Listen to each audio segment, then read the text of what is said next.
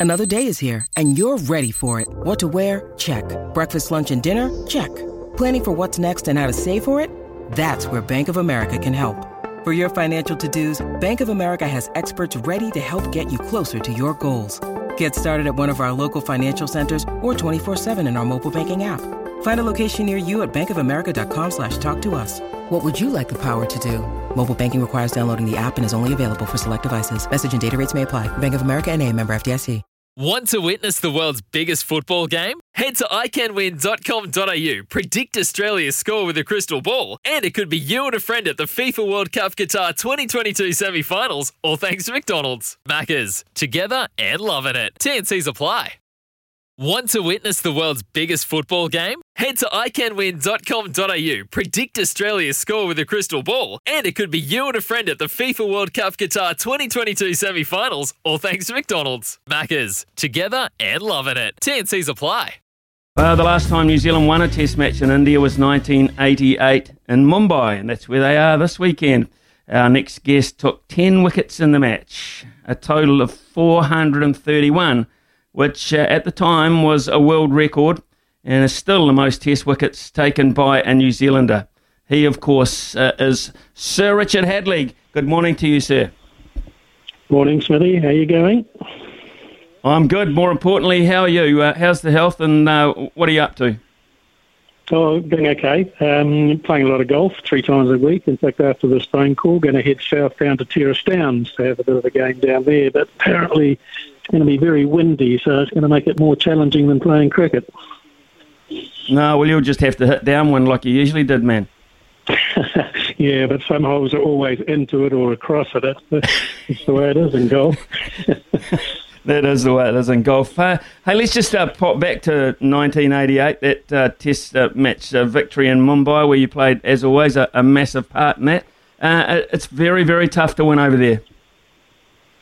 Well, we know that, and I think you've uh, outlined that, that fact that uh, 88 was the last time we won there. I think we've only won twice in India. I stand corrected on that. Uh, it's just so difficult coming to terms with the conditions, uh, generally the heat and humidity. In fact, when we toured there, it was a lot earlier than um, uh, than the team doing it now in, in December. Uh, but the heat, humidity, and as you know, the sickness problems that you can have and problems with food, trying to get on the field to play when you're not right, and uh, playing against very good Indian sides, and uh, of course the massive crowds that are absolutely fanatical. And uh, always against you, but they also applaud good cricket, I must point out. And uh, it was a great challenge, but that win in '88 was a, a, superb victory, and Wankhede Stadium That will hold special many uh, memories for all of us.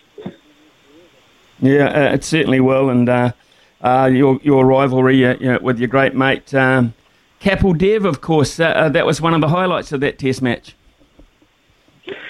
Uh, well, playing always against Kapil, I mean, he chased down my target and beat me at the end of the day. He got to 434. Mind you, they had to push him in a wheelchair to get past me. He was sort of slowed down quite a bit at the end. But uh, Kapil and I had some very good contests and battles throughout our career, and uh, clearly I rate him as a, as a magnificent all-rounder, along with Imran, of course, and Ian Botham. That, that was an incredible era actually, um, the 70s and 80s, more so the 80s perhaps. But, um, you know, they brought the best out of us. And, um, yeah, so uh, it was, it was uh, good, good, to recall that. Just talking a little bit about uh, Tim Southees this morning and talking about uh, longevity, I, I just it just dawned on me that it was 31, just over 31 years ago, you knocked over Devon Malcolm at Edgbaston and said goodbye at the age of 39. 31 years ago, sir. Yeah, 39 is a bit old for a fast bowler or medium pace bowler by the time I finished my career. Yeah, yeah, I had 18 years in the game, and you know, you, I know you've been talking about Tim, and uh, he's performed magnificently. He, he's just getting better and better. I was part of the selection panel, picked chairman and selectors actually when uh, Tim, as a 19-year-old, got picked for his first test.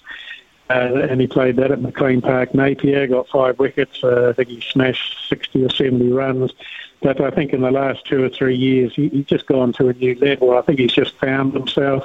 Uh, he's in the groove, total control of his game, swinging the ball magnificently, and just watching him and analysing him, using the crease uh, superbly. And uh, he's challenging batsmen all, all over the world in, in, in, all sorts of conditions at the moment. So uh, full marks to him. You know, it wouldn't surprise me if he plays another 20, 25 test matches that he could go uh, beyond my world record, and that would be a phenomenal achievement because I know what it takes to bowl the amount of balls, to stay fit, play the games, uh, and get wickets, and be part of a very good bowling lineup uh, because you're actually sharing wickets you know, with Boult or Wags or uh, Kyle Jamieson. So sometimes you get your bag, sometimes you get two or three, and somebody else is doing exactly the same thing. So sharing the wickets uh, uh, can can make it a little more difficult for you to get the, the right number of wickets to chase down um, uh, a goal at the end. So you mentioned uh, you've mentioned Southee, we mentioned Boult, James, uh, Jamieson, Wagner, uh, Ferguson, um, Milne, Bracewell. Um, you know, uh, these these bowlers that are you, they just continue to, to seem to want to front up these days. Uh, have we been stronger uh, overall in in your point of view? The, the team you're talking about, or fast bowling? well, the fast bowling stocks, I guess. Oh, I think that the choices we have are, um, are far greater now than what they've ever been. And the point is, you've got genuine pace when you look at Ferguson and, and Milne, who are more sort of one day specialists. But I think if you look at the test lineup, that combination with Tim and his right arm swing, you've got Boult with his left arm swing, you've got Wags who'll run all, all day uh, and bounce the ball and intimidate the batsmen. And I mean, these guys are 200, 300 plus wickets. It's magnificent. Now you've got Kyle Jamieson who's just burst onto the scene, and what a phenomenal start he's had. And his greatest asset, of course, is, he, is his height. I mean, he's a big, big man and delivering the ball from such a height that he is challenging batsmen in a far different way than all the other bowlers. And he swings it, swings it both ways. So he's a magnificent asset, and we've really got to look after him because if we keep playing him, say, in all formats of the game, there's such a thing as burnout. There's going to be injuries, there'll be niggles and that sort of thing. So I think uh, he's got to be managed very, very well. But we're getting the best value out of him, out of him in the Test match game at the moment, and it's pretty challenging, particularly overseas play all our quicks at one time. You, you wouldn't, as in India or uh, uh, the subcontinent, but in New Zealand we can play all four at one time, and we're going to knock sides over, and the team's done that over the last uh, you know, couple of seasons. Uh, I think this team in general, if I could just move on to that, uh, is our greatest ever. And I say that when you look at uh, uh, individual batting and bowling ratings, we've got guys there in the top two, three, top ten uh, in world cricket. Um, if you look at averages and strike weights and wicket rates and wicket tallies, uh, they're far better than say us generally of the 70s and 80s. And then when you look at the batsmen, you've got guys averaging, you know, 40, 45, and Kane in the 50s. Uh, I mean, when you look at the, the experience and the runs, the stats tell a story, and uh, the team of the 70s and 80s can't match those stats and those ratings. So we've got to uh, acknowledge that this team have been absolutely superb, particularly in the last two or three years. I guess the only nemesis that this team would be uh, conscious about, and I think you know exactly what I'm going to say, Smithy, they haven't won in India yet, and they haven't beaten Australia uh, we, we haven't beaten them for, for many, many years, and certainly not in Australia for a long, long time. So I think they've got to knock those two teams off, those two challenges, both in India and Australia, whether it be in New Zealand or in in Australia, uh, to be, you know, go down in our history as, as the greatest ever, if not already. It's interesting you say that because uh, I, for one, was just a little bit I, I, will say a little bit critical that they perhaps went a little bit more positive. Uh, you talk about having the opportunity to win in India. I, I thought uh, there were stages on that fifth day where we had that a genuine opportunity there, um, and uh, I, am not quite sure we were ever going to try. But um, what did you make of, of, that first test performance all round by uh, by our side? Well, I, I, thought we had a good couple of chances. I, I thought it was a good effort, uh, effort to restrict uh, India to the well, 350, something like that. And after our opening stand, uh, we should have got certainly that amount of runs, if not a few more, uh, to lead on the first inning. So we didn't we didn't manage that. We actually conceded 40 or 50 runs, and then when we had uh, India 50 for five, effectively 100 runs ahead we should have been chasing 150, uh, particularly on that track was that was a bit up and down and quite difficult to bat on really. Mm. Um, but again, we didn't take advantage of that, and then we were left to score 280 odd, and uh, we, we were well short. Uh, but we hung in there, and they hung tough. But we were only one ball away from losing that match. And full marks to uh, Ajaz and Rachin to bat 50 odd balls for the last um, uh, session of, of, of, play to, to survive. We've got, got, to give them full credit for that. Interesting, actually, um, Smithy, you won't be aware of this, but, in 1976 we played at Kanpur, uh, and it was the same ground, Green Park. And it was quite a similar game in the amount of runs scored and um, we had to chase down 380 actually to, to win the match, and we finished uh, seven for 190 odd.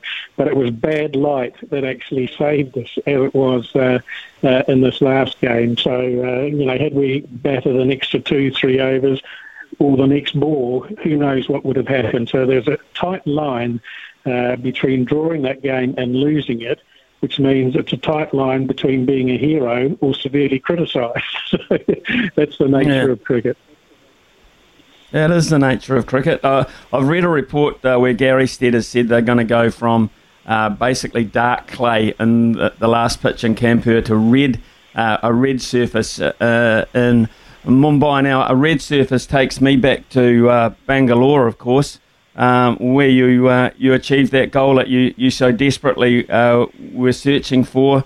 Uh, seems a long time ago, but um, I remember it pretty well. What, what about yourself? Oh, what Bangalore, the world record talking about? Yeah, that's exactly what I'm talking about. Yeah, yeah, yeah, right, right. Yeah, well, yeah, I was on 373 Test wickets, which is the same as Ian Botham, and uh, I'd had about six months to ponder uh, going to Bangalore to uh, to get the next wicket to become the world record holder, and uh, the whole team wanted it to happen and happen very, very quickly. And as you do, you lose the toss, so you're going to bowl first, and probably for a long, long time.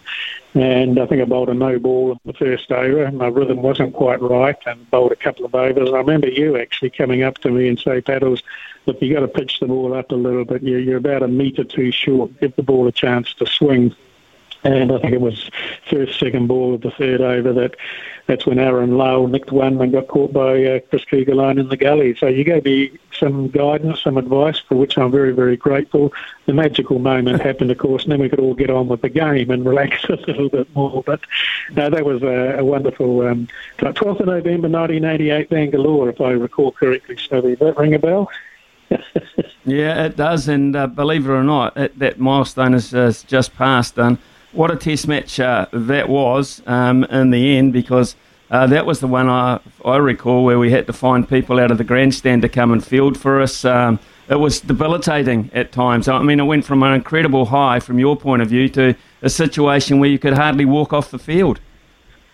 Yeah, well, I remember uh, we were in some difficulty trying to avoid the follow on, and I was back in, uh, in the hotel and had to get out of uh, bed and get to the ground to go out and bat. I think Charlie Chatfield batted ahead of me, and uh, you know I think we were about sort of four or five runs short when I went out to bat, and Charlie was at the other end, and when I was walking out the bat, I was walking almost in the wrong direction, and I remember, remember Kapil Dev coming out over to me and saying, "Look, uh, the, the wicket's over here," and uh, but he ended up bowling to me, and I managed to smash one uh, in the air over gully for four, so we avoided the follow on, which was good. Um, but uh, we ended up uh, losing that game, and then uh, won it. Um, at uh, Bombay as it was, Mumbai today, and then uh, lost the next one. I think it was Hyderabad, wasn't it? So, uh, yeah, happy memories and some sad memories on that tour. Yeah, no, it was actually a, a tour of extremes, uh, and one of those ones that you're absolutely thrilled to look back on and say, um, I was part of it. I can promise you that. Now, uh, today, uh, you, have got a, a, a sports centre um, on the go. How's that progressing? It's progressing well, Smithy. As you know, uh, Hagley Oval is a beautiful cricket ground, probably uh, one of the best, if not the best, international cricket ground in the country. These boutique-style cricket grounds are, uh, uh are the way to go now uh, with the embankments and sort of the relaxed atmospheres. Um, beautiful pavilion. Uh, we've got the lights now. The only missing piece of the jigsaw puzzle at the Hagley Oval precinct, as we call it, uh, is the sports centre, an indoor sports centre, which uh, Stephen Boock and myself are heavily involved in. Uh, Boocky and Heather secured the uh, site of the old Horticultural Society building uh, right behind the Hadlee Pavilion, uh, and he had this vision of turning it into a uh, you know high class indoor sports centre. Uh, and he came to me and said, "Look, this is my vision." I said, "I want to be part of it." Uh, and so my sports trust uh, donated eight hundred thousand dollars towards the refurbishment of the uh, the old facility. Um, and so what we did is actually pull the, pull the current site down, or the old site down, and now we're building a fresh purpose-built facility. It's a community project as far as Boocky and I are concerned, and yes, whilst it's an indoor cricket centre, it's multi-purpose. You can have other sports um, playing in that. We want boys and girls and schools and clubs, professional, amateur sports people to use this facility. Uh, it's ideally located, um, as I say, at Hagley Oval. And we're currently fundraising at the moment. We're about 1.6 million uh, short at the moment, uh, and the project's worth about just under 5 million.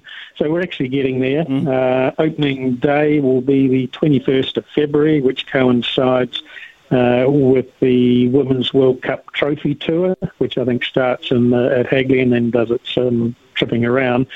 Uh, and it might be, I think it's the last day of the South African Test match as well. So it's all happening round about that time. Uh, at the moment, I say, five indoor lanes. It's got a mezzanine floor, a balcony for uh, people, the parents to view their kids playing, office space for canopy cricket and metro cricket, unisex, two unisex changing rooms, it's going to be absolutely superb. And uh, uh, we're still looking for funding. If I can just throw out uh, something there, Smithy, uh, mm. just go to hagley.co.nz, yep. just scroll down to the Sir Richard Hadlee Sports Centre, and there's a donate page there. And anyone that would like to be part uh, of that and support those that have already supported the project, we would certainly welcome uh, uh, any support at all. If I can just throw something else in there, Smithy, we had a very generous donation from Sir Stephen Tindall a private donation of $500,000 towards the sports centre, uh, which really has kicked, uh, kicked things along for us, and we're forever grateful. And if there are other people that can make significant uh, contributions, uh, it allows us to complete the project. And so the kids, the next generation of, uh, of sports people, uh, will have a facility to use to grow their love of sport, enhance their skills. So it's a win-win-win for, for everybody. So, Richard, uh, sounds fantastic. Sounds an absolutely fantastic uh, project, um, and uh, I look forward to, uh, to, to seeing it next time I'm I'm down there. Uh, it sounds uh, like you and Boocky are doing some wonderful stuff. So, hey, hey, thanks very much for your time this morning. Um, play well today. Hope you enjoy um, Terrace Downs and, and the and the breeze down there. And, and thanks so much for your memories and your insight and um, and your reflection on, on the current crop. It, it's been great. Thanks for your time, mate. Okay, Smithy, when, when you come down, uh, put the pads on and I'll bowl the first ball to you in the nets on opening day, eh?